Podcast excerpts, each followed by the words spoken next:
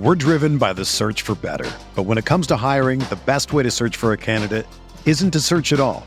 Don't search match with Indeed.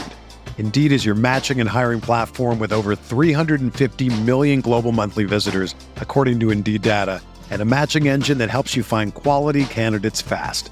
Ditch the busy work. Use Indeed for scheduling, screening, and messaging so you can connect with candidates faster. Leveraging over 140 million qualifications and preferences every day, Indeed's matching engine is constantly learning from your preferences, so the more you use Indeed, the better it gets. Join more than 3.5 million businesses worldwide that use Indeed to hire great talent fast. And listeners of this show will get a $75 sponsored job credit to get your jobs more visibility at Indeed.com slash BlueWire.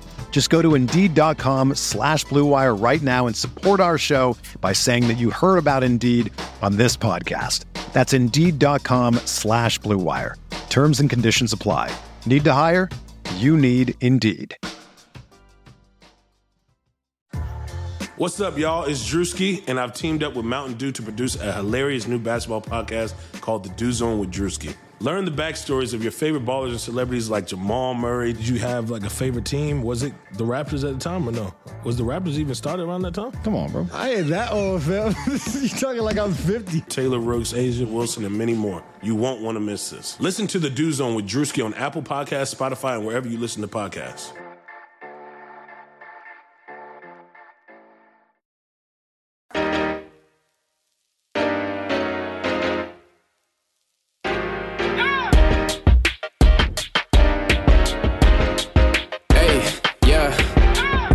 Like Kobe in the fourth quarter. This is the Dane Moore NBA podcast brought to you by Blue Wire Podcasts. Sunday afternoon, um, after just a bizarre week in Timberwolves world, Wolves lost to the Thunder on Monday. A tanking Thunder team. They got blown out by Dallas on Wednesday. Made no trades on Thursday. Pretty gross loss or gross win on Friday over the Rockets. I can't even subconsciously clear that in my head. And then whatever the hell happened uh, last night against the Rockets again.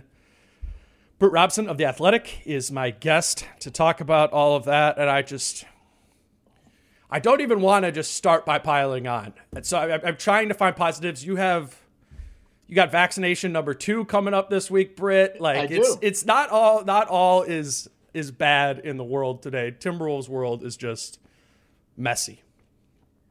Right. I, I think that this hastens the reckoning. So, I mean, that's a silver lining. There Um, you go.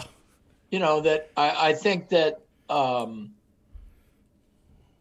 the distance this team is away from the bottom of the playoff heap, um, let alone uh, a guaranteed playoff game, let alone hosting a playoff series and maybe getting past the first round, which are all significant steps that require um, growth. Um, none of that's happening right now. They are not a square one team because they have interesting pieces. But what has happened, what has characterized the Gersson Rosas regime is chaos. Um, he welcomed chaos in the beginning. I think he even got sick of chaos, which is why they, they stood pat at the trading deadline because he realized that um, this whole pattern of just keep tinkering, tinkering, trying to get the little margins. Um, he was cutting off his nose to spite his face for this franchise. This franchise has absolutely no continuity. Um, and as a result, I mean, who has who's Karl-Anthony Towns played with enough to really know on the team? Seriously, I mean, who? Um, he's probably played more minutes with Josh Okogie than anybody who's hurt right now or in COVID protocol or whatever. Um, but he's played not that many minutes with Okogie this year. And then after that, probably second is Jarrett Culver, you know, who is not going to figure into this team's plans. And, So the- and Rubio. Oh yeah, Rubio. Yeah, well, that was many years ago. Yeah, but you're right. At the beginning of this season, he actually played a fair bit with Rubio. Um, but but those are two guys. Those we're talking about the guys who know each other best, uh, and they don't know each other at all. It's you go in to play almost any of these other teams, um, they have a lot of continuity. Now the Rockets didn't, and the Thunder didn't, but what they both have is this idea that it is almost a clean slate. For the Thunder, it's Gilgeous-Alexander and then the rest. For the Rockets, they probably don't even have that signature guy. It's not John Wall. He's at the tail end of his career. They don't have a signature guy. Maybe um, Christian Wood. Yeah, I would say Christian Wood, who didn't who play, didn't play. the other night. Um, but the point being is they have um, a sense that anything is possible. This Wolves team has the disadvantage of chaos and the disadvantage of some entitlement. Um, Malik Beasley feels entitled. Anthony Edwards feels entitled. Karl-Anthony Towns feels entitled. D'Angelo Russell feels entitled, and he hasn't even set foot on the court in five weeks. But they all feel entitled. They all feel like, hey, when push comes to shove, I'm out there and I'm one of the guys that they're going to lean on. Well, and there's chaos. So you put those two things together, you have a coaching change, you have a bunch of people cycling through, um, and you have an absence of responsibility and accountability. And that's what we're seeing right now. Um, we're seeing a team that is much worse than the sum of its parts. The sum of its parts actually is is not that bad. Uh, if you spread these people, the four guys I just mentioned, to other teams, they would find their way into rotations of good teams. I think.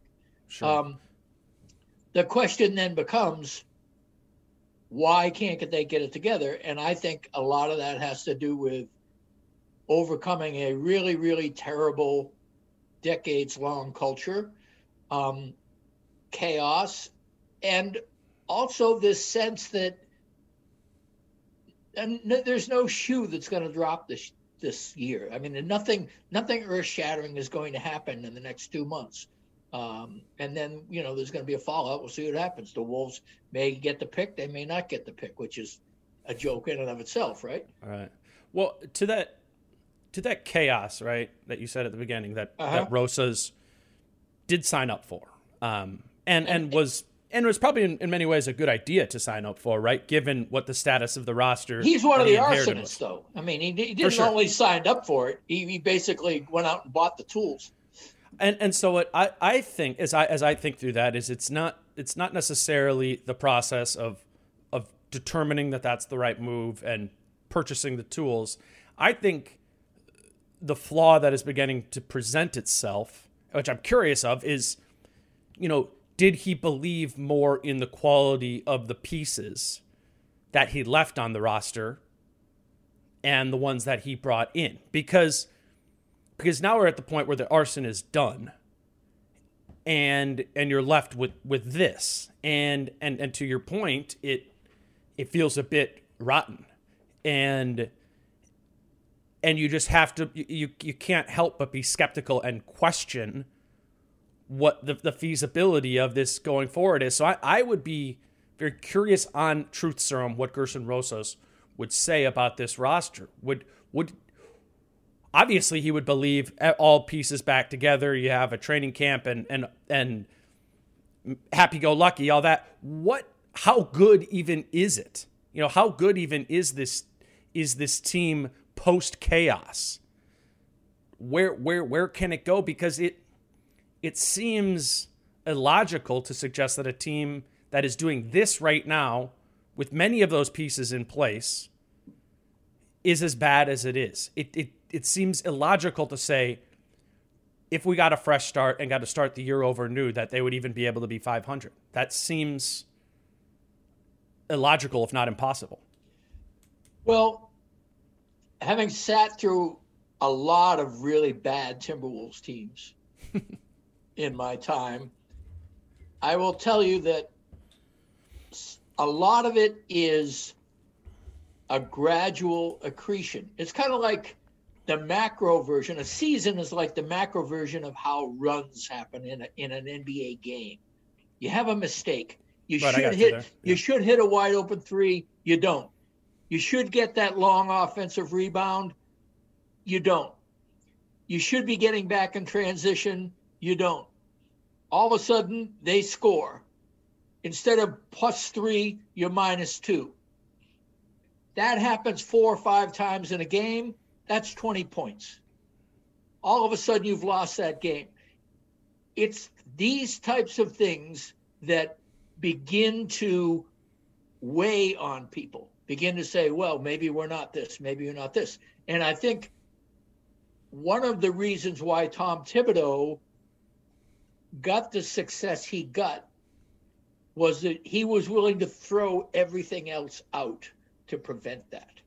He was a play by play guy, he was a small picture guy. That's why he wore his guys out in terms of minutes. That's why he wore his guys out in terms of berating them and micro substitutions. If you know Gorgui Dieng sneezed on the court during the Tibbs era, that was it for him. Um, and he was a maniacal micro guy. Um, and to the point where he needed maniacal micro players to reinforce it because that's not the way the NBA is is wired right now for the most part. He did everything to dismiss chaos, to to Exactly. to not let it in. That's right. And to the point where, you know, you wouldn't tell anybody what he was doing with the media. You figure it out for yourself. He wouldn't let anybody in the Wolves organization get in on what he was up to. I mean, he was very, very insular. He was a black mirror kind of guy. And so um, that worked to the tune of getting in at the eighth seed on game 82 sacrificing much of the future for the present. Now, everybody can this, you know, if you've heard this one time, you've heard it a thousand times. They were in third place until Butler got hurt. Yeah, okay. That's that's always going to be like your best case scenario. I would say logic would say that they probably wouldn't have finished third because that was their peak and then it happened. Um, but that said, if Butler had stuck around and endured it for a while. This, I think, the Wolves would have made the playoffs the following year as well, and then they would have started to maybe get something rolling. And instead, Um, we're here. Instead, we're here, and a I mean, that's that- literally the timetable. It hasn't been that long. Oh right? no, Like, exactly, exactly. And I think it's because um, Butler and Tibbs. Well, Tibbs is who he is, and he signed up for this because it gave him a chance to run the team, payroll and uh, substitutions for five years, or get paid to do nothing if that didn't happen. That's a pretty cool offer. Yeah. So he went out and got the guys that he thought could implement that vision once he decided that he wasn't going to be able to do it with the core that was here. He didn't want to do it. Well, guess what? Butler didn't want to do it either. Butler didn't want to um, have to rear these guys. He wanted guys who were more ready made for the kind of player he was. Um, which is all to say that increments eventually accrete into something relatively substantial and then momentum gets generated whether it's negative momentum or positive momentum in the wolves case it's mostly negative momentum um, that is owing to culture and inattention to detail in terms of the big picture um, or in, in terms of how the day by day step by step play by play transforms into the big picture. If you pull back a little bit, you say, Gersson Rosas, you've built a roster where your top four players suck on defense. Are you Facts. kidding? Are you kidding? Yeah. I mean, you know, if if you really expect to compete in the Western Conference, and by the way, your Houston Rockets franchise went with that vision. That You were in the room, I'm sure, for the stirrings of that vision, uh, to the point where they traded Capela to get Covington, and those guys. I mean, all in on a certain kind of philosophy that I admit was a kick in the pants. It was a lot of fun to watch for a while. Rockets were one of my favorite teams to watch for about six weeks, but could not sustain. And they just didn't really have an approach that was a solid, it was like a cheat code to how to play mm-hmm. without having to follow the normal steps. Well, so so I think actually tying the the Butler Tibbs thing together with the Rockets thing that you're just talking about, I think I think about leadership, right? And right. I think you you had you had clear leadership in Tibbs and Jimmy in on that Minnesota team, and that was whether it was Tibbs controlling the chaos um, or it was Jimmy instilling the fire. And Taj. You know, that, and, and Taj yeah. was really important for the chaos because Taj was the guy who prevented chaos in the locker room. As it wasn't only chaos on the court or lack mm-hmm. of chaos on the court in the locker room. I mean, yeah, Towns never ventured within five feet of Jimmy Butler's locker because he was afraid he was going to get shamed or something. Um, but Taj was there. Taj literally was between Towns and Butler in that locker room. Yep.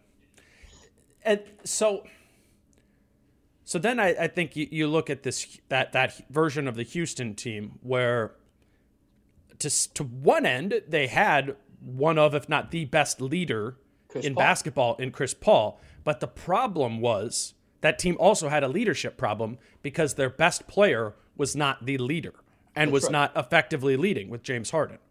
And and that and was I'm, Chris Paul. That was Chris Paul getting the lay of the land and saying, I'm not going to get into a pissing match with this guy. I'm going to try to make this work the way it's working. Mm-hmm. I'm coming to this team. I was on the Clippers when this guy was on the Rockets. I'll come in and be the guy. Sure. I would love to be at least the co alpha, if not the alpha but I will be kind of acknowledged as a co alpha, but really the beta on this team. And doesn't that remind you of the Towns and Rubio situation that's happening here? Obviously, a discounted version of it in terms of leadership on this team, where by all accounts, you know, much like Chris Paul was revered as the best leader in that Rockets locker room. Ricky right. Rubio is revered as the best leader in this Timberwolves locker room. Yet you run into that same problem where Ricky Rubio is clearly not the best player and, and Cat is. And similarly, I feel like Cat is struggling with leading this group. I, I thought as they went into halftime last night, down 26 or whatever it was, I I would have almost never more than any other time would have liked to be a fly on the wall in that locker room. Like, mm-hmm. what does that look like? Right. What what does that does that locker room look like? Who is saying something? Is it silent? Where is what are you doing to be more prideful about what is happening? I mean, they walked into that locker room down 26 to the Rockets with their pants down. I mean, right. right. who who's pulling up the pants, you know? And and that's why I don't even put that like a lot of leadership is coaching, right? We acknowledge Tibbs in that. And I think and Chris Finch, you know, he he plays a role in that too, but to me there is that these results are happening over and over is is about a failure of player leadership as well. And there's this weird sort of dichotomy hierarchy of what is going on there from from Rubio to Cat to Malik thinks he's the guy. D'Lo's also in the mix here, and, and it goes back to your entitlement thing. And Ant believes he's the best player in the team too. So it's this it's this whole cocktail where I know people maybe kind of hate when we speculate on the mentalities and all this sort of thing, but I do I personally believe this is part of the problem here. Because you do have enough talent to not be getting your ass kicked by the Rockets, you know, at right. home. You just, it just it doesn't it doesn't make enough sense. It doesn't make sense to rattle off this week and what right. happened and and and be here without it signals to me you don't have the right type of leadership in place. And and I think this is what you just said. That whole um, five minutes there is very well stated. I would make some really important um, qualifications to that. First of all, there is no leadership on the Timberwolves. Ricky Rubio is not. Ricky Rubio has been traded three times in five years. Leaders don't get traded three times in five years. Chris Paul has been traded twice, so yes, you could say that. But I think you can't Rubio to Chris Paul in terms of both play and leadership is a yawning chasm. You know, um, I said there's a difference, but No, I no, think no, I there's, know, a, I know. there- there's a reflection that- there too. There is no. Karl-Anthony Towns is not a natural leader. Karl-Anthony Towns can be viewed with cynicism when he says things. I know enough people who have played with Cat and seen enough interactions to know that he is not the natural leader on that team. There is a void in leadership. Uh, I think Cat, by the way, having just, you know, said some really nasty things about him, I think he's basically tried to be a lot better. He's a lot more mature and he's saying a lot more of the right things and he's not uh, getting so um, uh, and he has a better perception of how things that come out of his mouth might be taken than he did in the past. Agreed. So I would I would argue that there has been maturity that's taken place there, but um, just like you want to rate players for how they are in terms of pecking order, in terms of their talent, Towns is clearly number one. Towns should not be the number one guy in terms of locker room leadership on any team unless things dramatically change for him. Um, he's not a problem. He's just not a leader. And Do so you think that the front office agrees with you? if they don't, that's a bigger worry than a lot of other things that are going on. If if they really think that Cat is um, the person who will set the tone for the franchise in the locker room as well as on the court, I think that um, that's a that's a real problem. I don't. Ha- I, Have they accounted for that in ways by by acquiring Dan? I'm not saying that this is these are perfect, Right, but have they taken shots at it at adjusting off of that by trading for D'Angelo Russell? And, and a guy who might have authority over Cat, I would say in ways he does, in trading for a guy like Ricky Rubio, who is a natural leader, even if he isn't, you know, your ideal number one leader. I Uh-huh. think some of their behavior reflects some of the questioning that you're making. Yeah. Again, um, it's a cultural smorgasbord of dysfunction. So, um, one of the reasons this regime has stooped down to kiss Cat's ass constantly since it walked in the door is because Tom Thibodeau and Jimmy Butler disrespected him so thoroughly. I mean, you didn't have to have it be such a public flogging of somebody who just wants to get along with people and be respected for being a good stand up guy. That's pretty much what Cat wanted out of that. Cat attended the Jimmy Butler thing when he got announced at uh, the Mall of America that day. Uh, you know, what did he get for that? You know, um, and so Tibbs was always saying, "Well, it's not like it is in college or whatever." You know, I mean, it's just the, the maltreatment of Karl-Anthony Towns by Tom Thibodeau is among his biggest sins in running this franchise. He was brought in to basically rear the kids. He traded one of them. The other one, I think, um, was wasn't ever Wiggins wasn't ever going to pan out.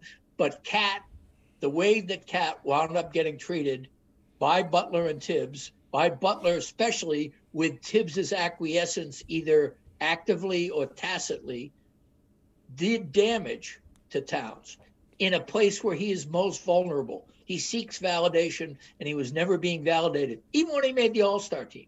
You know, Sure. and so Rosas came in. We know what it's like in the NBA. He's got the one guy. You've said it many times yourself. You have one of the best shooting big men around. He's at the beginning of a max contract and he's very young. That's a dream situation for any executive. Well, then you better make him happy. And so, how do you make KAT happy? By constantly assuring him that he's the man. He's is the that dude. the only way though? Well, I don't know. What, I, what I don't. I don't know either. I, I rhetorical. I, I, like, I, I think, yeah. I mean, if you could have gotten, um, you know, actually, you know, if if you're looking to, to you know, haul in retread point guards, imagine Chris Paul on this team. Seriously. I, I, I, I, mean, can you imagine if Chris Paul was the guy who was uh, helping KAT out with everything, and then anything KAT did would eventually be subsumed in the, you know, lawyerly orbit of Chris Paul. You know, See, I think this is actually a, a, an interesting comparison, not only to the fact that like Chris Paul was very gettable, you know, a year and a half ago. They literally, Right. the Rockets paid two first to dump Chris Paul to the Thunder.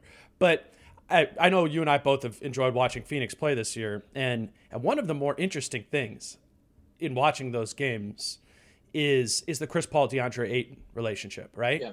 It is literally Chris Paul knows that for this team to win a championship this year or next year, that the variable that has to spike for the Suns positively is DeAndre Ayton, and he is intentional about that almost every moment he is on the floor.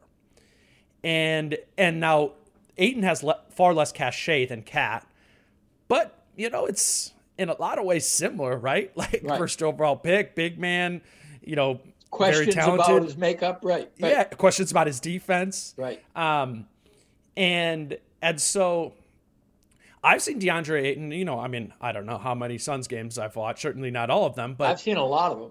I, I, I, I have too. I, I haven't ever seen him look perturbed Right. by Chris Paul's, you know, pestering in, in many ways. Right. And and I think that's I think that's been huge. I think I think I, I wouldn't say Ayton's really ascended this year, but if next year DeAndre Ayton is an all star in, in the West, you know, that that will be a big reason for it. And if DeAndre Ayton is an all star in the West next year, like look out, the Suns might win the championship. Right. And I don't know. I, I would I would wonder. I think we've so like dismissed the idea of bringing in another brooding personality like Jimmy Butler because that so clearly didn't work with Cat. But I wonder if that isn't the only way. But Chris Paul isn't a brooding personality. That's the thing about Chris Uh, Paul.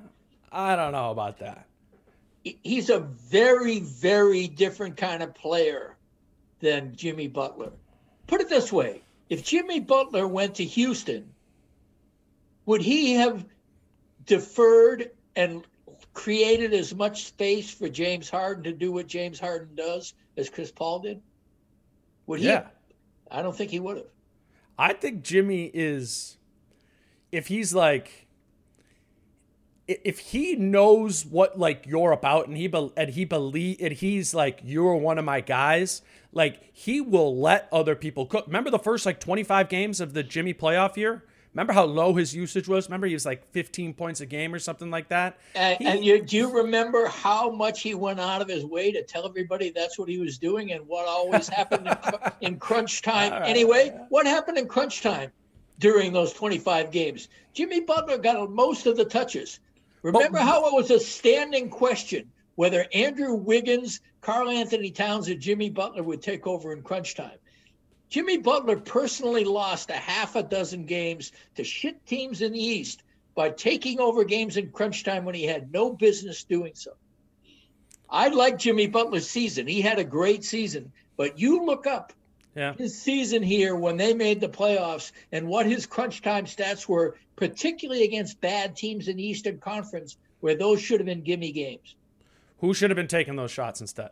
whoever had the best shot, god damn it. Right. I am so right. sick All of it. You know, and that's the thing. Chris Paul, he takes the shot when he knows he can get the mid range and they need to stop the bleeding. But otherwise, whoever has the best shot is who Chris Paul gets the ball to. That's fair. That's fair. I And Jimmy I, Butler would not be able to handle that, in my view. Who has he gotten along with? Supposedly he's getting along famously in Philly until he decided he didn't want to be there. But I don't think the players dis- I think the, James Harden sent Chris Paul out of town. Yes. I don't think Joel Embiid sent J- sent Jimmy Butler out of town in Philly. No, I, I agree. Think, I, I think that's pretty clear. I but think the Jimmy... reason James Harden sent Chris Paul out of town was because Chris Paul was too redundant with what James Harden wanted to do. And when if you have a guy who could do sure. do 40% of your job better than you can, maybe you decide he's the problem if you have a big enough ego as James Harden does. What's funny to me now is James Harden learned, didn't he? You know, yeah. all of a sudden, yeah, he's next to. Well, Kyrie, that's a good cat example too.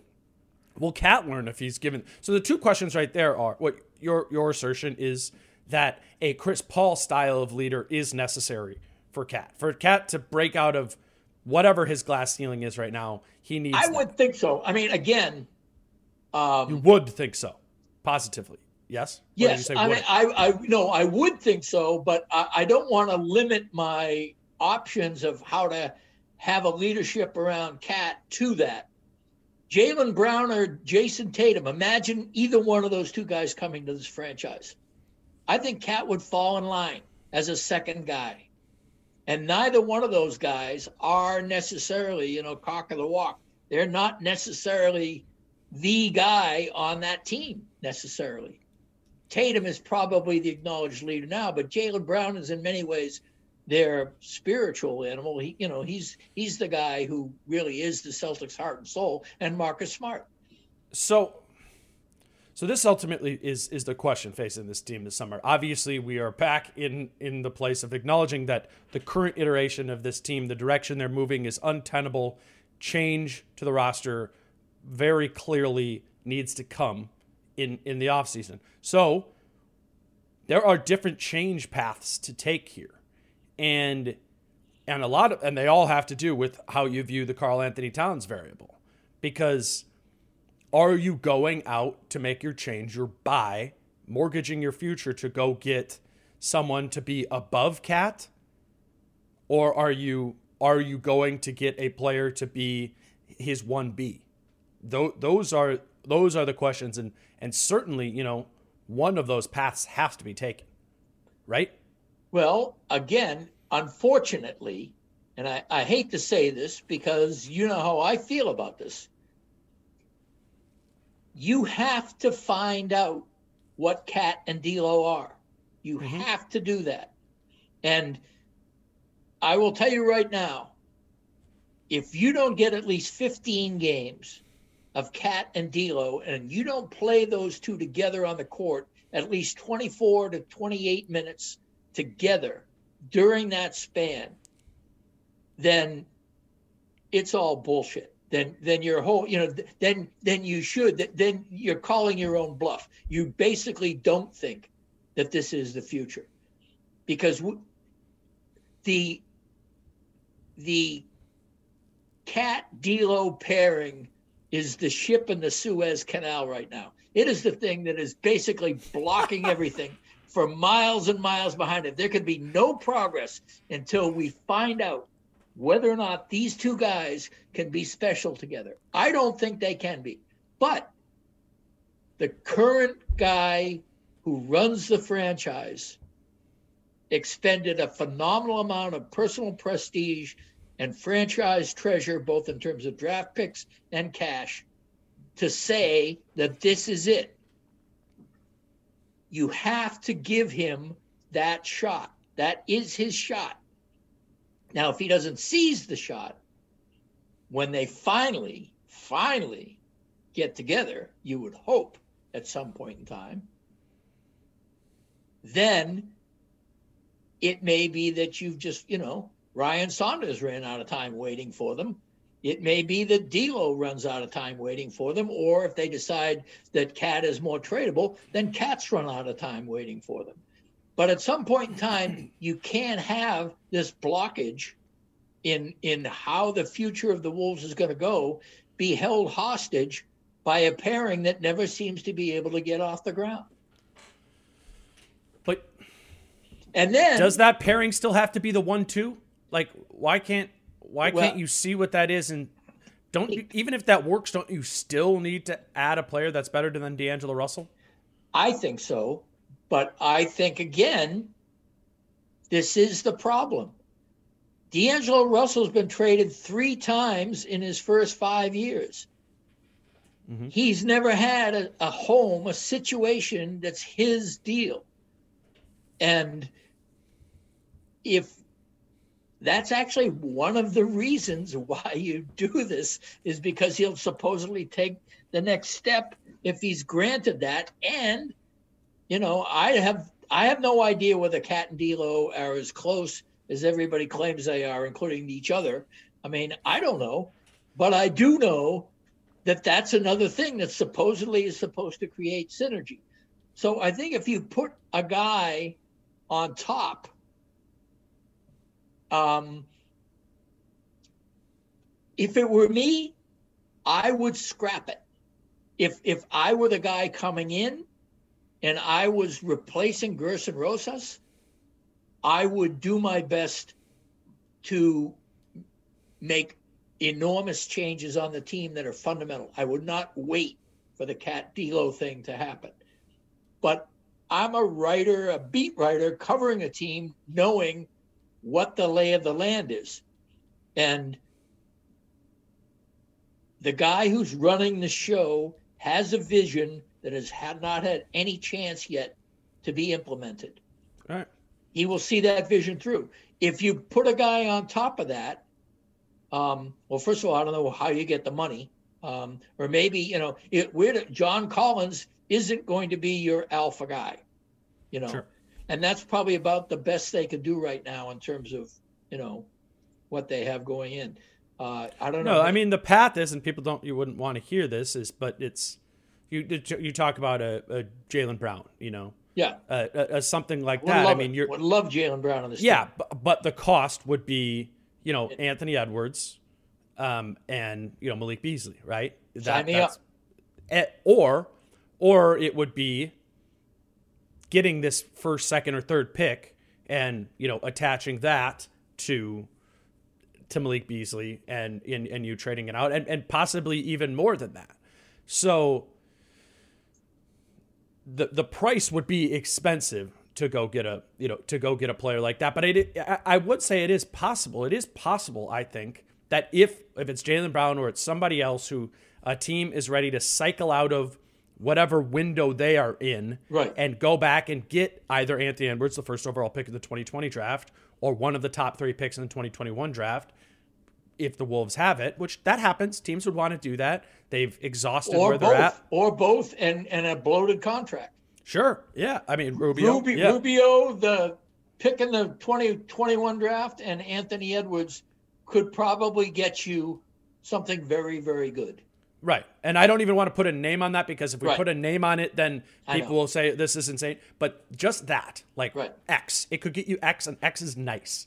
And and that's what, you know, And that totally, then you are, are basically relying on your D'Lo Cat pairing.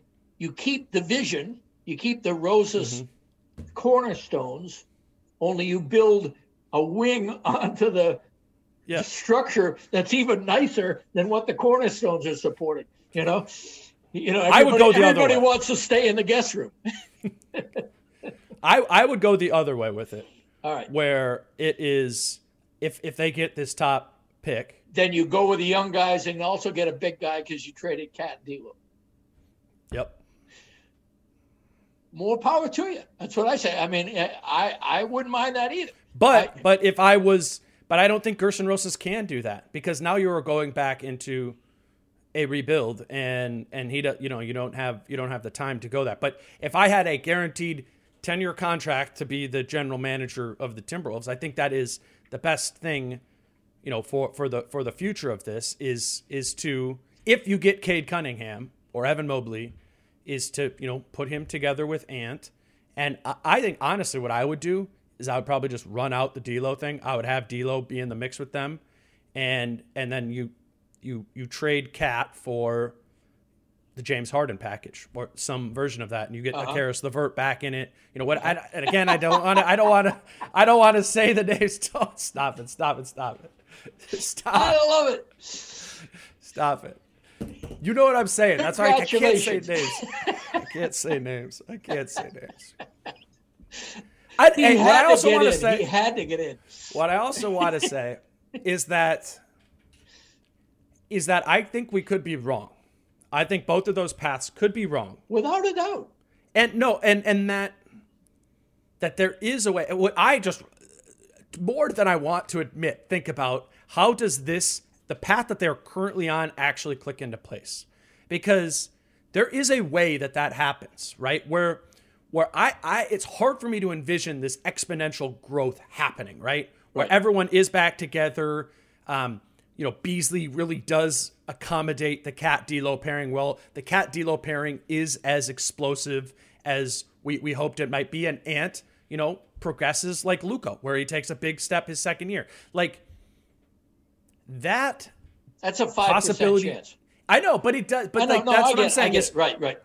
When when when I come here and as I just said a minute ago, right, that right. I think the best path is to trade Cat. Right. I can't say that and not acknowledge the fact that that that could be extremely wrong and stupid if this other thing does come together. And I think that could. And part of that is baked in, as you know, that I am more optimistic about, or at least more curious about, D'Angelo Russell's fit here and, and what and what he could what he could be.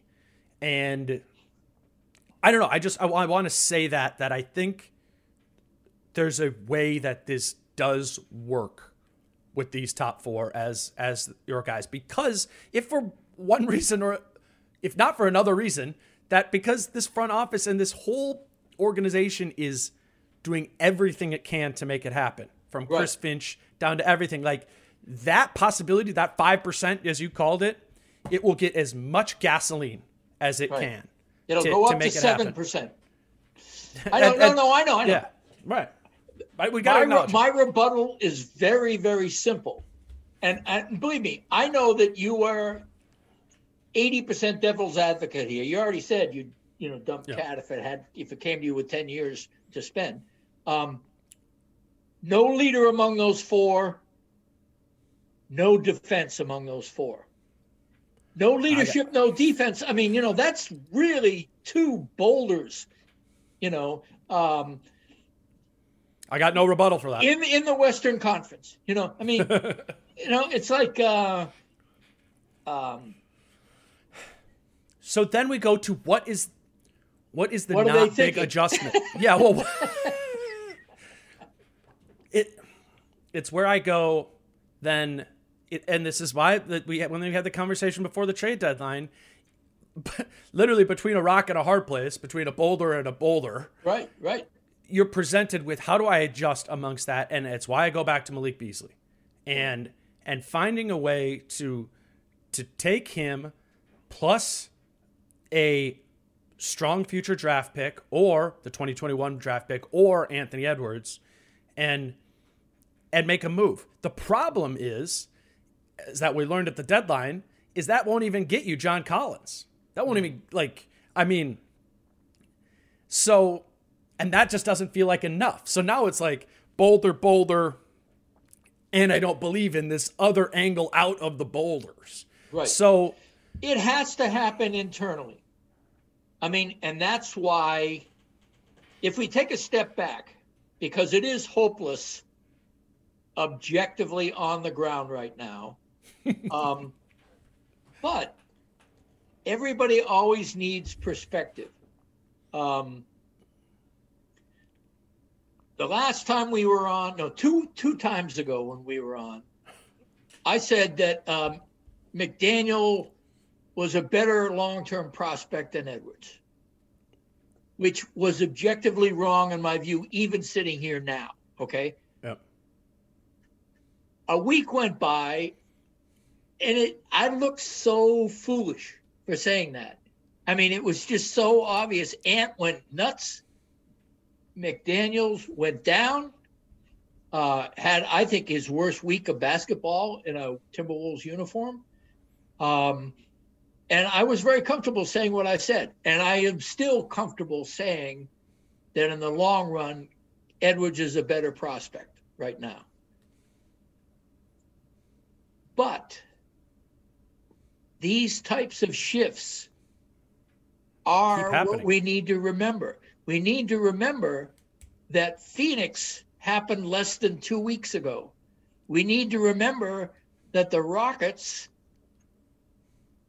happened and now will be there'll be a pivot out of this and at the same time as we're thinking of those things we need to say we're focusing on the big four because those are the things to focus on but the way this team as you squint hard and try to say how in the world is this team going to do something a Jaden McDaniels times three or trading for somebody that nobody thinks is going to be that guy turns out to be a great number three, a great linchpin on this right. team, you know, and you get him certain way, who knows how.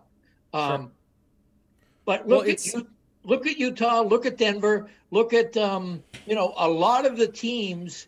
If you look at the teams that have come up, you know, from from nowhere that are not star driven, um, the teams we like to watch, quite frankly, you know, I mean, did we really think, you know, may, this debate over whether Sabonis is an all star or not? Okay, fine. But Sabonis was a great get when he was gutting, and now he's a really cool part of that team, you know? And there's one of those on every team that's currently in the playoff chase, you know? Sure. Um, who is that guy for the Wolves? I mean, right now it's a rookie, 20 year old rookie uh, who got taken 28th in the draft, still very raw, but to me is got the best upside value, not necessarily a better upside than Edwards, but a better upside value than Edwards has. You need to get those value plays hit at different points. And mm-hmm. guess what? That's what the son of a bitch sold himself on when he came in the door. He said, I am the guy who will get you value in the margins and and things that look like singles i will leg out into doubles um, i will make things work that way well okay you're going to need to because your home run swings right now are are tepid you know uh, they are they are not producing solid hits and so that's what we need to think of when we think of perspective as well is uh, we don't necessarily i think we do I will grant you that we need to have some leadership and some defense in some significant ways. And I don't think those things come easily. I'm not sure you get those guys um, in a, a, a, minor value deal. I think you have to target some of those guys. Um, but I also think that when you have a team that has Towns, Ant, D'Lo, and Beasley on it, what you need is pretty obvious. You know, you need uh, a guy who is Mr. Steady, Mr. Reliable, Mr. Leadership, and can organize a defense. Uh, what you and need, be really damn good. Yeah, like you're describing like Thad Young there. Like you need you need that, but also to be a top 40 player in the league. Right, exactly right. 40 is a great number because he doesn't have to be the best guy on the team, but he needs to be a pretty good number two. And it also has to be, it seems like, at the power forward position. And at Gersson Rosas, it was the most interesting part of his press conference, I thought, the other day was his, as actually to your question, discussing the power forward position. And this obviously ties into what we are just talking about with McDaniels. So let's talk about that, but quick break first.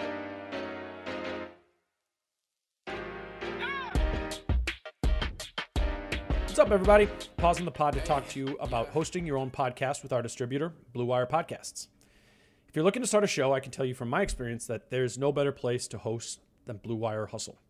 Hustle was created to give everybody the opportunity to take their podcast to the next level, to get it out there.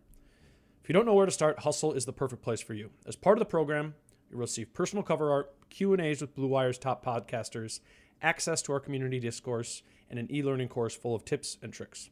And on top of that, we'll help you get your show pushed out to Apple, Spotify, Google, Stitcher, and all the other listening platforms. The best part is you can get this all for just $15 a month. That is the same rate as any other hosting site would charge you just for initial setup. So if you're ready to do more than just listen to me talk about the Wolves, then make your voice heard and hustle.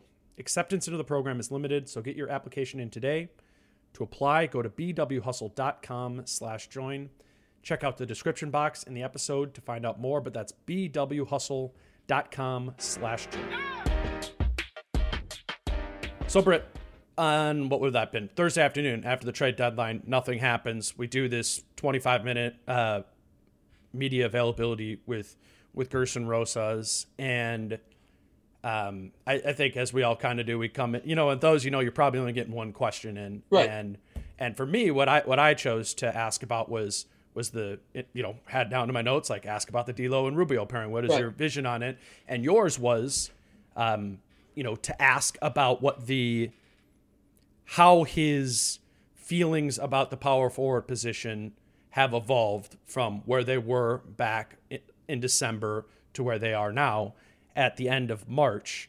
And so I, I want talk talk a little bit about why that's your biggest question, and then two, how how surprised were you by the way that Rosas answered that question? Because I was very surprised. Mm-hmm. Um, I asked the question because he is a, a person who likes to be active. And he has stated that his top priority is improving the power forward position. He said it early. He said it to John in an interview, like I think it was after about 15 games into the season. Um, he clearly went out and tried to get a number of power forwards in the offseason, uh, per my colleague Jon Krawczynski's uh, reporting and some other people's reporting. You know, they chased some, you know, decent power forwards on the market pretty hard. Uh, didn't get anybody. Derrick Jones Jr., Jae Crowder, Paul Millsap. Right. Uh, and John, I think Jerami Grant even at one point. But so mm-hmm. anyway, they wound up giving Juancho three years, $21 million last year, which they will dump him after the two years. Uh, so it wound up being two years, 14. Um, so, um, meanwhile, what has been the power forward position for the Wolves this year? It's been a spinning wheel. I mean, it has been almost comically. Uh, if anybody starts more than three games in a row at the power forward position, you want to send up a tiny flare, you know, like hey. hey well, know? and it's it's it's it's almost more than just the starting because there probably has been a game like there have been runs of games well, where Vanderbilt yeah, has started three in a row, but 17 had, minutes. Seven minutes, exactly. That's why I was going to go with that. Right. So continue. All right. So you had Vanderbilt, you had McDaniels, who's his guy. You know, that's the coup. If if you're talking about the value play, I just got through saying that this is what he bragged about he could do when he walked in the door, and there's an example of it. So you don't want to step on that if you're Rosas. At the same time, do you honestly think that that's your guy? And meanwhile. Right uh, whenever I rip somebody in a column, I always try when I can get around to it to give that person, and mostly Rosas, since I've been ripping him probably more than anybody in my columns lately, but um, give him a chance to respond. And so one of the things I, I've written a couple of times about Rosas is that um, he's behind the times. Uh, there's a lot of teams that play. Well, actually, you you you've done this. You did it before I did it, for God's sake. But there's a lot of big front courts in the NBA, and and that's trending that way now. Um, some of the better teams run big front courts because it's proving to be uh, you don't have to choose. Uh, you, you can actually have a guy who's really, really staunch defensively in the paint who can also step out and hit a three pointer. You don't mm-hmm. necessarily have to choose which one of those. You get a hybrid like that. Um, so I, my question to Rosas was, you had reservations about the status quo at power forward coming into the season. You've had a chance to see a number of players come through. Um, Vanderbilt, uh, McDaniels, Juancho for what that was worth. Uh, Layman. Layman, exactly. Um, and everybody was speculating about two power forwards connected to the Wolves. So you didn't do any of that. How do you feel about the power forward position right now? And how do you feel about the way it's trending? I think that was essentially my question.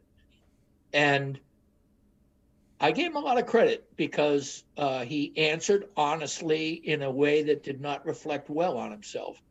Um, he basically said that the game is evolving away from. We can all remember Robert Covington at the four and then trading Robert Covington and not really having anybody at the four.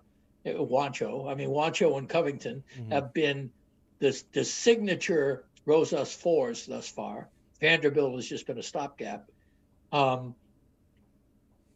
and those are not viable fours in, in the current makeup of the NBA, in my opinion. Particularly and, next to Karl-Anthony Towns. Right, exactly. Who uh, he's always needed a bruiser, I think. Okay, and he basically copped to that to some extent. I mean, he said it under, you know. He did. That's why I thought it was really on. And I think, and I don't know if everybody who's listening to this now listen to that, but I, I played the whole clip on the pod after that, so they they know what you're talking about. Yeah, and so um, I thought that was great. I always think, you know, people have heard me admit my mistakes numerous times. I I enjoy admitting my mistakes so that I can just move on. You know, I mean, we all agree I I was wrong there. Okay, next subject. You know, because right. I'm not going to be right a lot. You know, I'm going to be right sometimes, wrong sometimes. I'm going to say what comes into my mind and trust my instincts on it. And if it doesn't work, all right.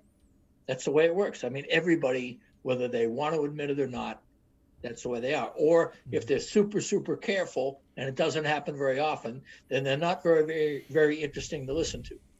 So he admitted his mistake. I think a, a real positive. What that also means is he said, we're, you know, we like McDaniels. We like. He, he fortunately McDaniels had just throttled Luka the previous night, um, and it sets up the you know the idea of he's a hybrid three four, which is great because the Wolves really don't distinguish between the three or the four a lot in what they do. So I don't think that's I think that's kind of a it's a moot point whether McDaniels is a three or a four to the extent of how you use McDaniels. It's not moot okay given the, the lineup. You you play somebody bigger than him, you play, play somebody smaller than him, obviously. But I like that flexibility. So, which is all to say, power forward is a place that fits in with this four horsemen of the no defense. You know, you need you bring in somebody else as this just comes to your head, four horsemen of the I kind of like it. Yeah, I mean, you know, it's it uh, four horsemen. Was it the apocalypse? And so it's not, you know, it's not quite the apocalypse. It's just no not, defense. Not, not, quite. Right. So we'll see. Uh, I agree, though. A power forward would be great. Who are the guys? You know, who was a quality defender? Who was some of the best, you know, defensive power forwards? Quite, you know, that's quite frankly I wanted Jerami Grant in the offseason quite a bit, you know. Uh, I still think he would be a great fit on this team. Unfortunately, the other problem with Jerami Grant right now is the reason he didn't want to stay in Denver is because he wants to be a number Shots. one guy. I mean, that doesn't work on this team. You know, even if Jerami Grant in his wildest dreams. Well, that's what's kind of weird, right? About these. Uh, I mean, you know, we've talked about this before. Like I've talked about Aaron Gordon as being the archetype of the ideal four next to him. Right. And and and Aaron Gordon, don't shake your head at me. Aaron I Gordon, can't stand him. Aaron Gordon, but Aaron Gordon and Jerami Grant are are the same archetype of player. They are. Yeah. Jerami and, Grant and just so, happens to be better. Sure, that's fair. But those okay. are that is the right, archetype. Right. And and what's what's interesting is a lot of those players in that archetype think they can shoot. Fancy fancy themselves, right? Like fancy themselves as high higher usage guys. Right. Like if you can if you can nail that what this team needs to do is kind of nail the player in that archetype who is willing to cede, you know, offensive responsibility to Cat and whoever of the four horsemen, no defense else you keep out there Right. around them because that's you and know, that and, that's and who to they are. Rosas's credit, um, he went after Paul Millsap. He went after JaMychal Green.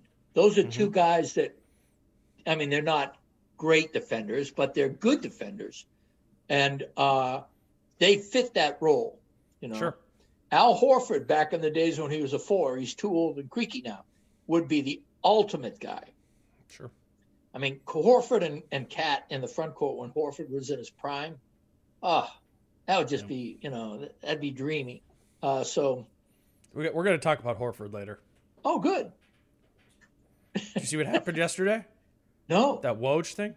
Oh, No. all right. Let's just talk. Well, no, we'll get to it later. Keep, let's keep talking about let's Okay. keep talking about Power Okay. Four because you're going to love this. Right. Um, but the, the idea, what we're getting at here is, is you got the four horsemen and you got a, a, a need at power forward. And what you heard Rosas reflect in his answer is some agitation between the idea of, you know, it would be ideal if McDaniels could just plug in right there, but we don't, but we don't know if that is actually the best thing for this team. Whether that's the best thing for McDaniels, one as an individual, or for Cat as a five. And I think, I- think to me, what that answer signals is he doesn't think so. I think Rosas does view McDaniels to more so be the three who situationally plays small ball four, and that they still do need to address that power forward position. well, and it's just complicated up, because then you got to mix it all up to get there. and to back that up, um, I think there was clearly friction between Ryan and Gersson in the playing of McDaniels. Ryan played him almost exclusively at the four. Finch came in and began to play him much more, not exclusively, but much more at the three. Um, Dude, part of that though is Beasley leaves the rotation. I don't know. I'm not. I don't know. I mean, that, but that's a fact. I'm just pointing Yeah, that out. right, that's A, that's a factor. His Yeah. McDaniel's minutes spiking on the wing, playing small forward, happened after the coaching change. What also happened after the coaching change was Malik Beasley. Two games into it, Malik Right. Beasley and his 35 minutes a game got pulled out of the wing. Right. But when McDaniels did play, and he played sparingly under Finch to begin with, it was as much. It It wasn't was so all, bizarre. It wasn't exclusively at the four, and um, Yeah. and also I just don't think that um, for, he loves Juancho. I mean, that's part of it, and I think that's he and Finch probably. I mean, Finch and uh, Rosas probably said, "Well, Juancho's being misused. We've got to use Juancho better." And Juancho has been more productive. I think you're playing with fool's gold there. No one who knows me should be the slightest bit surprised that I would say that. But Juancho Hernangomez is exactly the kind of guy that gets major minutes on a shit team. I mean, that's who he is. I, I've said, uh, you know, going back a month now, I don't remember if it was to you, but I've certainly said it on the pod, is that my prediction was that Juancho starts starting at power forward once Beasley and D'Lo are back, Uh-huh. because you well for a few different reasons, and Finch's All in, affinity for him. outscore him. Yeah, and and also because um, I think as you look at front court pairings, uh, you, you go Cat, Juancho, Naz, and McDaniel's are your are your fours to play there, and it makes more sense because Cat's a better defender than Naz to pair Juancho with Cat and Naz with McDaniel's. I, I mean, I'm guessing, but I, Right. I think I think that's you know that's what we'll see there. And at the end of the day, it doesn't really matter because that's not a tenable long term solution. Because to your point, if Juancho Hernangomez is starting on any team in the league, it's not going to be a very good team. Right. And what is funny about that, here we are staring at April. In late December, what was the Wolves starting lineup? God, I don't even remember.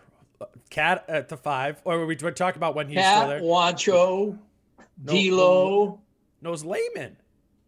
Not Layman started at the beginning. only because Juancho showed up out of shape. Everybody Yeah, yeah. assumed It would be Juancho. Juancho was going to be the starting power forward, and here we are. You know, after all Mm-hmm. this time, um, it's it's the they're chasing. You know, Do you agree with me? Do you think he'll start? uh, I don't know. I mean, to the extent that, um, It's kind of a weird one. Well, there are certainly some points that argue for it.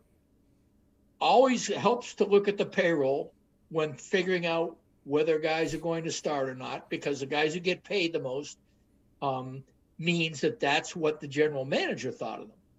And so Rosas thinks he's the most valuable power forward on the roster. He gets paid more than anybody. Um, Finch loves him. Finch was four square in his corner from the beginning, and and to Juancho's credit, uh, Juancho was a key member of that comeback uh, when Houston uh, didn't even, I mean, maybe shit the bed and then set the bed on fire. I mean, you know, whatever had happened, that game was just phenomenal. Uh, you know, that that was, um, I've never seen anything like it. well, yeah. I mean, Did you go back and watch it by chance? I did watch some of it. I uh, Just the fourth. The, the, I know the 7:30. the Uh, 7:30 is incredible. it's like amazing. just Houston's possession. and it was happening incredible. again in the third quarter the other night. Did you see how Houston just basically? We have a lead now. How do we basically just don't move, stay put?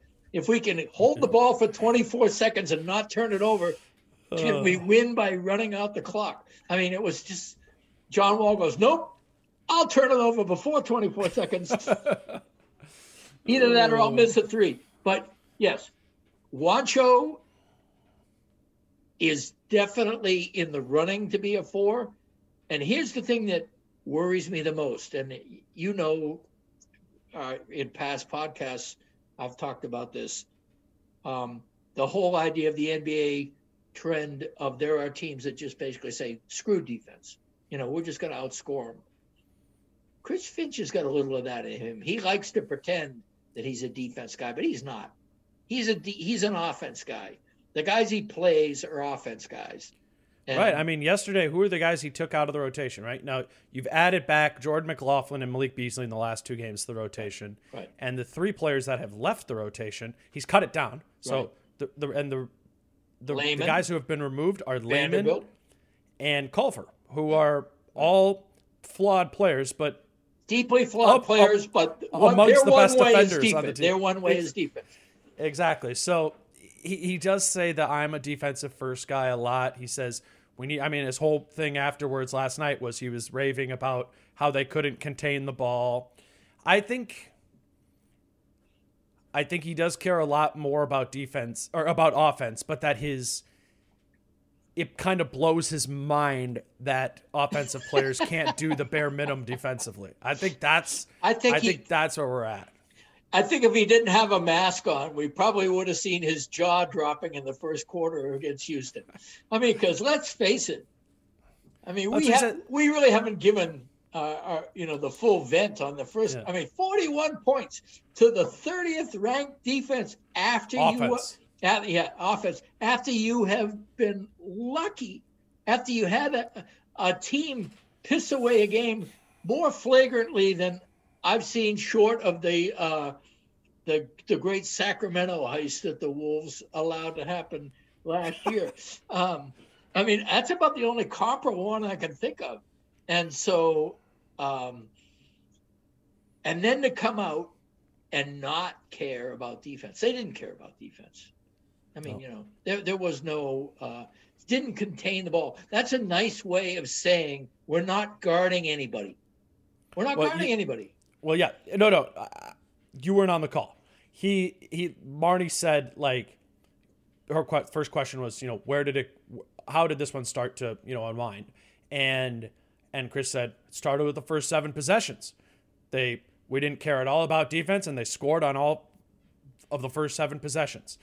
There was there was no ball containment. Then he's asked about the defense later, I think by John, and um, and he and he said, You just they flatly did not sit down in a stance and guard their man. Like that that's a quote. I mean, that's what he that that's what he said. So that's what leads me to believe the whole this is mind-boggling to him how terrible these players can be defensively that are objectively really good offensively. I mean, right. Malik is such a good encapsulation of that, right? right? And uh, as is Edwards. Edwards they all is, are. Edwards is flawed. Yeah, yeah, no, for sure. I mean, all of them. It's the. Right. T- I mean, you you you just got you just lost overall the weekend to the to the Rockets. Like you, you beat them by four or whatever, and then you lose by twenty two. I mean, that's basically you allow the Rockets to give you a game because you did not fuck up as badly as they did down the stretch. Um, and then you said, all right, let's even the score. Let's just give them the next one. Down by 24 um, with like seven, eight minutes left in the second quarter. Right. I mean, that is just. I, I've been saying this a lot recently. Like, this is the entertainment business, and to put that product on the floor is just wrong. You know, like from a from a business standpoint, it's I mean it's bad timing for them. They've had fan they've had fans at these last four games. I mean uh-huh. it's like it's frontline workers, but I can say from my experience there, where I'm used to it, like feeling like I'm alone in a big like microwave. To now, you could feel like you could feel the fans there. You go to the bathroom and they're in the bathroom there with you, and it's the four games the fans have been back for was that Thunder game, which is the worst basketball game I've I've ever covered in person. That Thunder team sucks. What about last night though? I thought the Thunder game was worse. The talent, because at least the Rockets team like has talented play. Kevin Porter Jr. is a talented player. John Wall is a talented player. Kelly Olynyk is a talented stretch big. Like they have some. Like I, I know the Thunder are a better team, but there's there's ways to differentiate from, from that. The players outside of Shai who played for that Thunder team, Pokusevski is the worst player I've ever seen. I've ever seen live. I'm serious. And maybe he'll develop into something I've never. And I've covered a lot of Timberwolves games, a lot of bad games. I've never seen a worse basketball player than Pokusevski. So that's your first. That's your first thing on the platter for welcome back, fans. You just lost to the Pokusevskis. Right. Then, then the next night is is the Dallas game where you just get stomped out, and then these two against the Rockets. I mean, it is I know people want to come, so I'm saying this rhetorically, but do you even want to watch this? Yeah. Like, I, I could tell you from experience of the majority of these games, and I'm as invested in this team as anybody is. Right. It is extremely difficult to be at the stadium and watch the second half yes. of the majority of the games. Well, you it, know it, that I have bowed out of the last two post games because yeah I'm a veteran of these things. I know when a team is embarrassing itself and the have this thing where people have to go in front of you media and the media has to ask the questions it is all a kabuki horror show. It is all essentially people pretending concern. There, everybody's trying to figure out a way to own what has happened, take responsibility for what has happened, vow that this should be different in certain ways. And it's like a guy who you've just read his resume is coming out of jail um, for embezzling a bunch of money, and all of a sudden there's a lot of money missing from your account on the first day you see this guy and you this ask, is post game you're talking and, about post game and, right you now? ask him about it and you ask him oh. about it and he says we should really take care of other people's money i've been to jail for this so i know that it's the wrong thing to do it should not happen at any time and if you keep me here I will do everything in my power to make sure it doesn't happen anymore. Are you going to believe that guy? No. You're going to say, what happened with the money that's gone tonight? That's you, isn't it? That's you, buddy. You know. Well, as as it turned out, the money was gone the next night. You know, it got blown out Well, again. that exactly. I mean, the Or they shit the idea, the, the idea that um,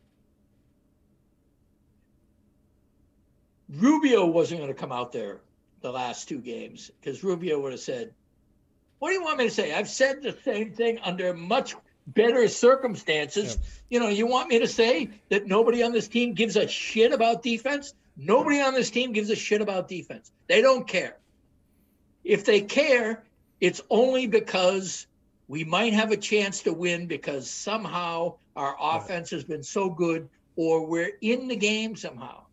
But if another team wants to Nailed take, it. if the other team wants to take the initiative and get ahead of us, well, then, you know, um, it's just one of those things where we'll see what happens the next game. But we should be committed to defense. We should be committed to defense. That's why we got Naz Reid for our person, for uh, the, the player who came out. Yeah. You know what I asked him? I asked him about falling down. Falling down. Great idea. I did. I It really is did. a burning question. It is. It's funny, you know, like- you and I tweeted that like eight seconds apart in in in, in, in like kindergarten yours. clever ways. It's it's actually. I said he mopped the floor with himself, which I thought was pretty I- good. And I, yeah, he, he does. He does. He falls over every game, and and it like And his shooting percentage on fall downs is actually quite high. Very high. He's really good at going to the basket. It's a No, lot he's more really good at falling down going to the basket. There you go. Exactly. Exactly. All right, let's pivot off of this uh, this crazy team. Um, right. Do like do like 15 minutes. Al on, uh, Horford, yeah. What what about him? I have no clue. so He's So he's he- okay though, isn't he? He's not okay, yeah. physically okay. no, that's the issue. Is he's 100 percent health wise. They cut him. And with 28 games left in the season, no, he has three years and like 90 million dollars left on his deal. they shut him down for the rest of the season. He's not going to play the rest of the way. 28 games. I think it's so they're tanking. blatantly the mo. It's the most blatant thing I've ever seen. In, Uh, in remember terms of Mark Madsen. Okay, that's that's true. That was one game. This is 28 games. This is 28 games. I, I mean, it Okay. is it's such a I mean, okay. Last night or this weekend, this tank sesh that happened at Target Center. Yeah. The the most insane part of it is that the Timberwolves and Rockets could tie for the worst record in the league. They could have the wor- two worst work records And it wouldn't league. matter. Right. And the Wolves still have a 59.9% chance of losing their pick, and the Rockets have a 47.8% chance of That's losing their why they changed the rule to prevent this from happening. And it didn't work. It didn't work. I just watched it. I just wasted my whole damn weekend. Well, think it. about, I mean, Cleveland, Detroit, what are they doing right now? OKC. Think about the teams that are Orlando, Orlando. Yeah, that's interesting, isn't it? Now you watch. Orlando will have a little bit of a, a stir. It's. Uh, Clifford's a good coach. I was just about to say Steve Clifford is the wrong guy to put in front of a tanking team. And apparently, this Dagnall guy in OKC is I too. like him too. Yeah, he's a good Well, coach. it, he's co- he's a G League coach and he's coaching a G League team, and so I mean, actually, Chris Finch too. It's it's like you're used to just, oh, these are the twelve guys we got tonight. Oh, we only have eight tonight. Like whatever, you just kind of you know, put them out there. So I mean, it's just the, the they need to I say- figure out what the Wolves' special sauce is on this. You know, some teams just don't lose games like this franchise does. I got some ideas, but I'll keep those, keep that recipe to myself. Um, I, I think I just think it's ridiculous. I think it's ridiculous, and it's kind of relevant to the Wolves as they find themselves mired in this tank kind of thing. Well, they're in the tank by accident. They don't want to be there. Everyone else is trying to dive as low as the Wolves are. I mean, with with the, what the Rockets did at the deadline, what the Magic did at the deadline, the the Thunder are, are like doing everything that they, they can't even get down to where the Wolves. Are. They have 19 wins right now. Yeah. They have 19, and the Wolves have 11. They, there's not, there's not enough time for them They're to not. suck enough Right. to to get to even get to the Wolves, and that's what's one of the most embarrassing things I think about this Timberwolves season is that is that their stated position and a lot of their behavior is that they are not in fact tanking. Right. They're just losing as much as the teams who are trying to lose. It's Right. gross. Yeah. And So that's the Al Horford thing. well, how many games do we have left now? Is it 11 and 36? Is that where we're at? 47? Or 11 Uh, and 35? no. Yeah, I think it's 35. Okay, so 46 games and it's 74, right? 72. 72. Okay, so 26 games left. What do you think the record will be? 46, 26 games left. I think they'll win six. Six and 20. So that's 17 wins. Which is already what like the Cavs already have 17. Okay, so there you go. How many teams could get below them? Well, so the the threats are okay. So I'll read it off. Minnesota has 11 wins. Minnesota's 11 and 35. Detroit. Detroit is 12 and 33. Houston, after their big win last night, is 13 and 32. Orlando's 15 and 30. Washington is 16 and 28, and Cleveland is 17 and 29. Those are the only teams that are even in the mix. Oklahoma City's and Toronto, they're they have Right. too many wins. Right. So, so really, it's. I mean, I do think the Wolves will pass Detroit and Houston. And these guys have to play each other too. Probably, yeah. I mean, The, I think the the. Eastern Conference dregs have to play each other. Also, I, I think that Washington is trying to win.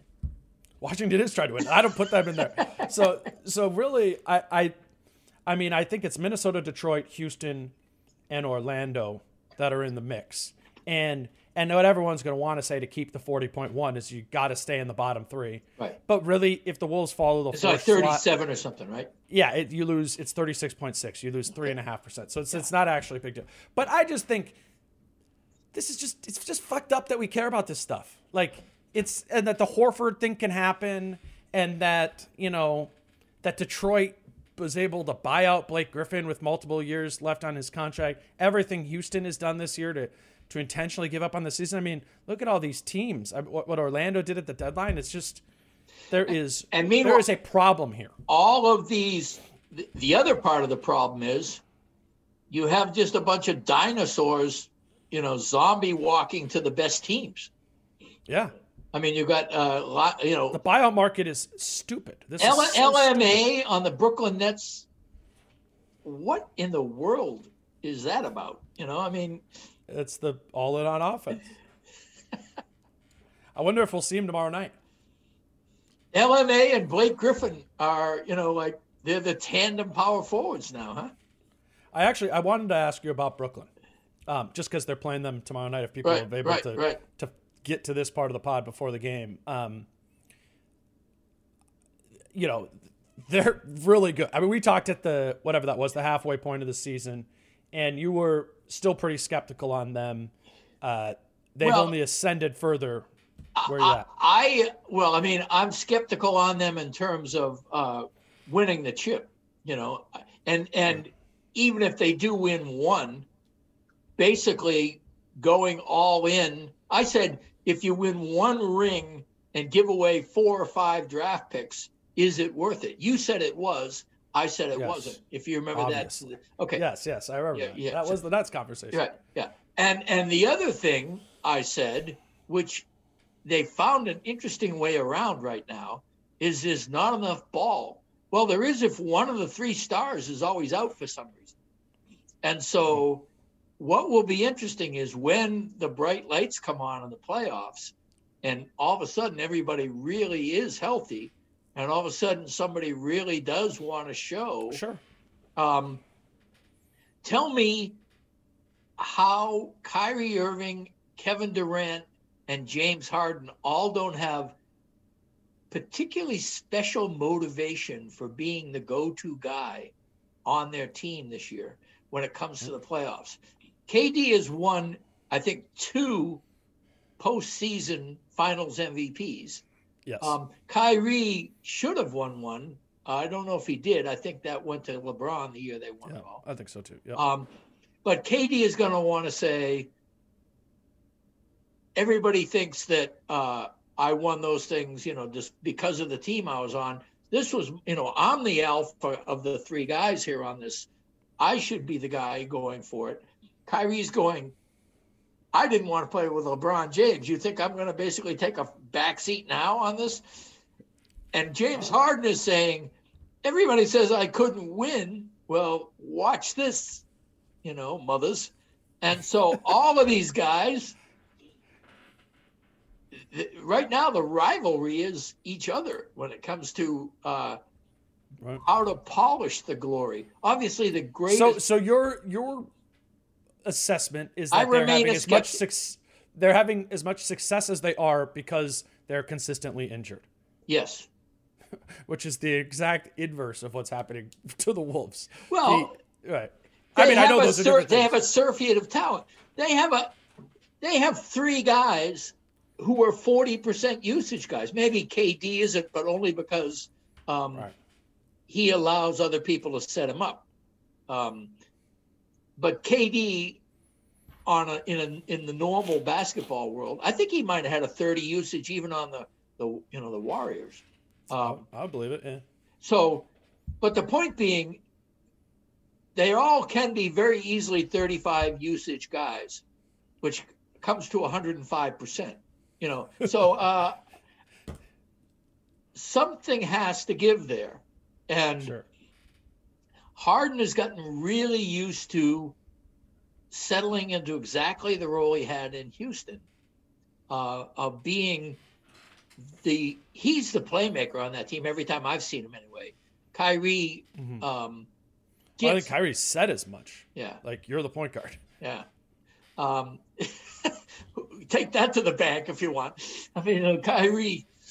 Everything out of Kyrie's mouth is is an interesting, you know, it's almost like a uh, Rorschach test as to uh, whether or not you which one I of these which one of these statements is true? which one of these statements which one of these statements is true you know? And then you play four Kyrie statements. Which one of these statements is true? So anyway.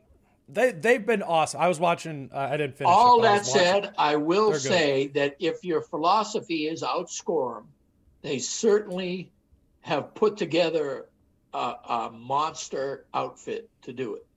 I mean, arguably three of the top five on ball ISO guys that will just kill you. Mm-hmm. They're all unguardable single single coverage. They all cannot be stopped with one defender, even a good defender. 100%. And if you're thinking, okay, well, Paul George and Kyrie, I mean, uh, Kawhi can handle two of them, yeah, there's one left over. And, you know, um, Pat Bev, I don't know. Can Pat Bev guard Kyrie Irving one on one?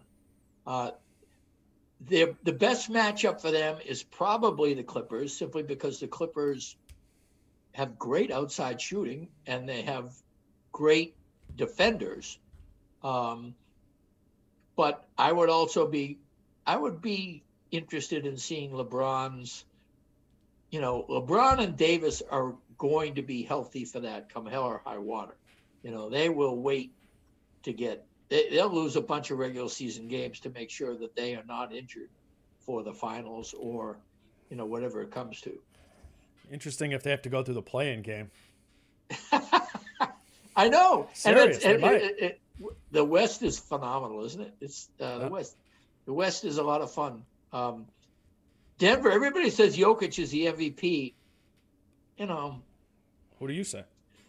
I like Damian Lillard and I like um, Chris Paul. I like LeBron. I like all three of those guys better than I like Jokic. Um, you know. I, I mean, it's it's hard for I think for for you and I, you know, we are not uh, NBA writers, right? So right. we're we're taking it in in bits and pieces and um, but the NBA writers are they're front runners. You know. Yeah, I would just like to think. I mean, you used to be an NBA writer when you were at at Sports Illustrated. You probably right. did, whether you had a real vote or not. You did your ballots and stuff like that. Right. I. I'm just saying you were probably more intentional about tracking that over the course of the year than than. Oh yeah, I see what you mean. Yeah, I, well, and there are guys who basically that's their job. Their job. I mean, mm-hmm. Steve Aschburner is is supposed to do the rookie of the year. You know, Um, Right. He has a column about it every 2 Mhm. weeks or so. Right. Um, And I'll be frank, aside from John Schumann, I don't trust any of them. You know, John. Any of the NBA writers? yeah. I mean, Well, in terms because- in terms of because Zach Lowe's behind a paywall now, so I know not reading them. that's right. I'm not reading them. Yeah, I can't afford them. Uh, but John Schuhmann. No, what I, John what I- Schuhmann is. you Uh, give him a lot of love. has anybody It's done good. better things with numbers than he does? No, it's it's great. It's great. Hollinger is very good too. Hollinger anyway, is this is what. I was this is what I was trying to say is I I always like to recognize that, you know, there are extended periods of time where I don't see any game, any Nuggets game for 2 weeks. Okay, right? fair enough. Yes. And but I what I will say is when I watch Nikola Jokic, it every game I have so mirrors what his spectacular numbers have been. He has never had in any and I watch full games Right. has never had a game that I've watched that hasn't matched up with how statistically dominant he is. And I think what Jokic is going to get labeled as is there is a window open for him to win it right now. Is this guy who, oh well, you know, we're just kind of jazzing him up because he the way the Nuggets use him, he he's put in a position to rack up assists and rebounds and, and such like that. Almost like not with the same derogatory sense of Russell Westbrook, but I think that's part of the perception of, of Jokic.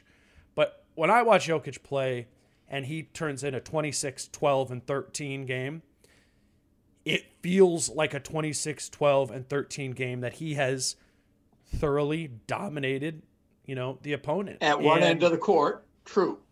Okay, fair. But I'm just that's why I, I don't I don't I haven't spent enough time on this, but I don't I've heard a lot of pushback on the Jokic the Jokic thing this year now that the window's open. And I Right. I think he belongs in the category that you're taking him out of. Well, you I said don't know. I put Dame, and who? uh, Chris, Chris Paul, Dame Lillard, and LeBron. And yeah, no, because Embiid's been hurt. Um, And I, that. and, and Embiid actually, um, maybe it's a bias right now against bigs for me. I don't. I thought Embiid was overrated when he was an MVP favorite too. Um, I think Funny, I, I think my three are none of no overlap. I think my three would be Jokic in no order: Jokic, Giannis, and Harden. Uh huh. I understand that. Um, It's a really interesting year for the award. I, I like Yeah. I like it kind of that it's spread a little equal. I like. I mean, we just got through talking about what the Timberwolves lack. and it isn't necessarily, I mean, I know that I'm going to get crucified for saying this because it'll, it's easily taken out of context, but talent is not the thing they really, really lack. What they really, really lack is a cohesive fiber that can only come from a combination of organizational stability, intelligence, and character that is um, best demonstrated by the kind of character all three of the guys I mentioned have that, which is why I'm taking this circuitous route. Yeah. I really do think that Chris Paul, Dame Lillard, and LeBron all have something that when they enter your team, your team is all of a sudden a better team in terms of its fiber, in terms of its stability, structure. It is less vulnerable to all the little weird shit that happens in the world. Um, and which is why the Lakers were winning even Right. when AD was hurt, but now are not winning because LeBron's out. It's why Phoenix Why doesn't Giannis belong in that pile? because Giannis, to me, um, I think Giannis has. He's like Rudy Gobert in that he's got a flaw that I think can be picked at in a manner that leaves the team.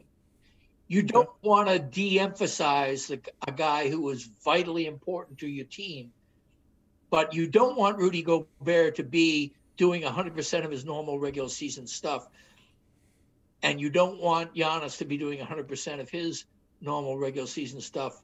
Um, you can build a wall. I mean, to borrow Stan Van Gundy's infamous phrase, you can build a wall on Giannis, and it does matter. For sure. Put it this way: if Khris Middleton doesn't have a great playoffs, the Bucks aren't going anywhere. Holiday's pretty good. Huh? Holiday's pretty good. Jrue Holiday. He is, but I think you need somebody who's. I mean, you probably need all three of them. You probably do. My my my point is, um, if Dame is Dame, uh, you're in it. You know, you have a chance to be in it. Um, I mean, they have the 29th ranked defense. They got they got some four horsemen over there too. I was going to say they do, they do, and Dame is the guy. If you try to outscore him, there is no better person in the NBA right now. James Harden, Kyrie Irving, Kevin Durant take a back seat. Dame Lillard is the best guy with a ball in his hands if you need points in the NBA. Let's uh let's circle back to this in a few weeks. I think it's going to be one of the, those years where, again, like I, I I don't normally get all that in. I in, I'm into the MVP conversation because it's not obvious. Right. I like those. No, I, like agree. those, and I it's, it's it's it's it's very. and by out, the so- way, all three of the guys you mentioned are Mhm. clearly great. Um, my point with Harden, who's the easiest to pick apart, is if he went down tomorrow. I agree. He doesn't go into your pile. if he went down tomorrow, the landscape wouldn't change. not as drastically as the other guys. So where's the value in the V? Where's the V? Right. No, I, it's it's an argument of you know his force of will and the impact of the game to boost the value over you know He is having above replacement level. he is having a year like he's had in other years, and it hasn't been enough. I'm not saying I would pick him. I think, Now, he, I think argue- belongs in the conversation. Same argument could have been p- said to me back at Dame Lillard. You know, he's having a year like he always has, and it's never been enough. So, Right. you know, I was it- think I was thinking it. All right, let's uh let's wrap on this. Uh. Nets, Knicks, Grizzlies, Sixers this week. uh-huh. Um, for the Wolves. I Oh, I and four. I know that. I mean that that's what it, it seems. What is All for different reasons. I mean, the Knicks really want to win. The Knicks want to make the playoffs. mhm. I mean, Tom Thibodeau, if he can bring this Knicks team into the playoffs, he's back, baby. I mean, now that's the thing. Tibbs was easily mocked um, during his time away, you and know who their starting center is now and it is because of is going to Mitchell be Robinson starting being out, yeah. But he's already been playing over Mitchell Robinson as Taj, man, and he looks the same. He looks the same. It's I watched the Knicks yesterday. It was I'll tell you, Um, I'm really glad you told me that because I have not ever liked the Knicks because they're, you know, part of it is I have a big market bias. Uh, but if Taj Gibson can be feted, I'm all for it. That guy's It- the best locker room guy I ever covered. I they've been one of the teams that I've found myself stumbling into more and more, and I can't believe I ever would say this, but I think Julius Randle is He's playing well.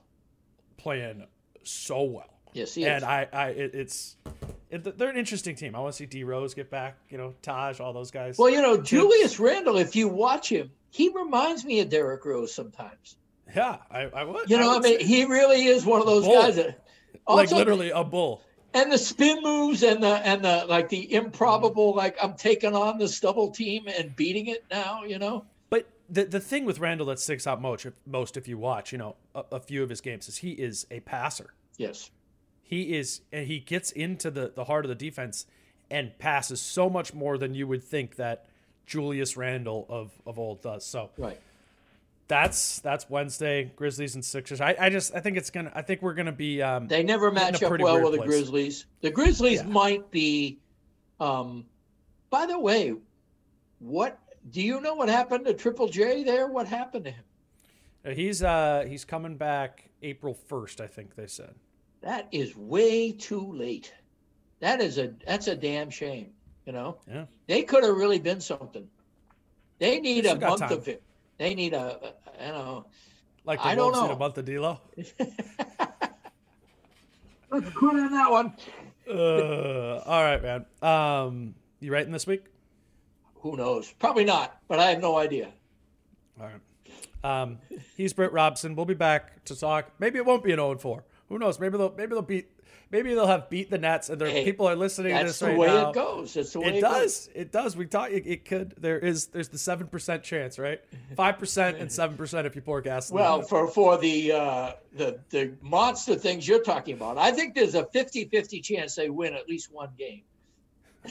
that's you're That's not- the limb seven- I'm crawling out on. I mean, it's seven times four. That's 28. 28. Yeah. Okay. Yeah. All right. Um, he's Britt Robson. I'm Dane Moore. Um, until after tomorrow's night, tomorrow's game against the Nets. Um, we'll talk to you then. See you, Britt. See you later. Peace out. How I'm feeling, man, I hope it never stop, yeah. Green and hot so you can find me in the crowd, yeah, yeah. Don't let standards ever, ever bring you down, yeah. Hope you dancing like nobody else around. Everyone is talking about magnesium. It's all you hear about. But why? What do we know about magnesium? Well, magnesium is the number one mineral that 75% of Americans are deficient in. If you are a woman over 35, magnesium will help you rediscover balance, energy, and vitality. Magnesium supports more than 300 enzymatic reactions in your body, including those involved in hormonal balance.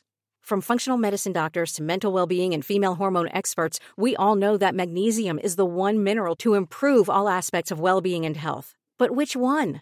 Magnesium Breakthrough from Bioptimizers, the trusted choice recommended by leading experts with seven best absorbed forms of magnesium to ensure your body receives the support it needs for overall well being. Go to bioptimizers.com slash balance today and use code BALANCE10 for 10% off. Support your journey to wellness at B-I-O-P-T-I-M-I-Z-E-R-S dot com forward slash balance. Magnesium Breakthrough from Bioptimizers, your foundation to optimal health and vitality.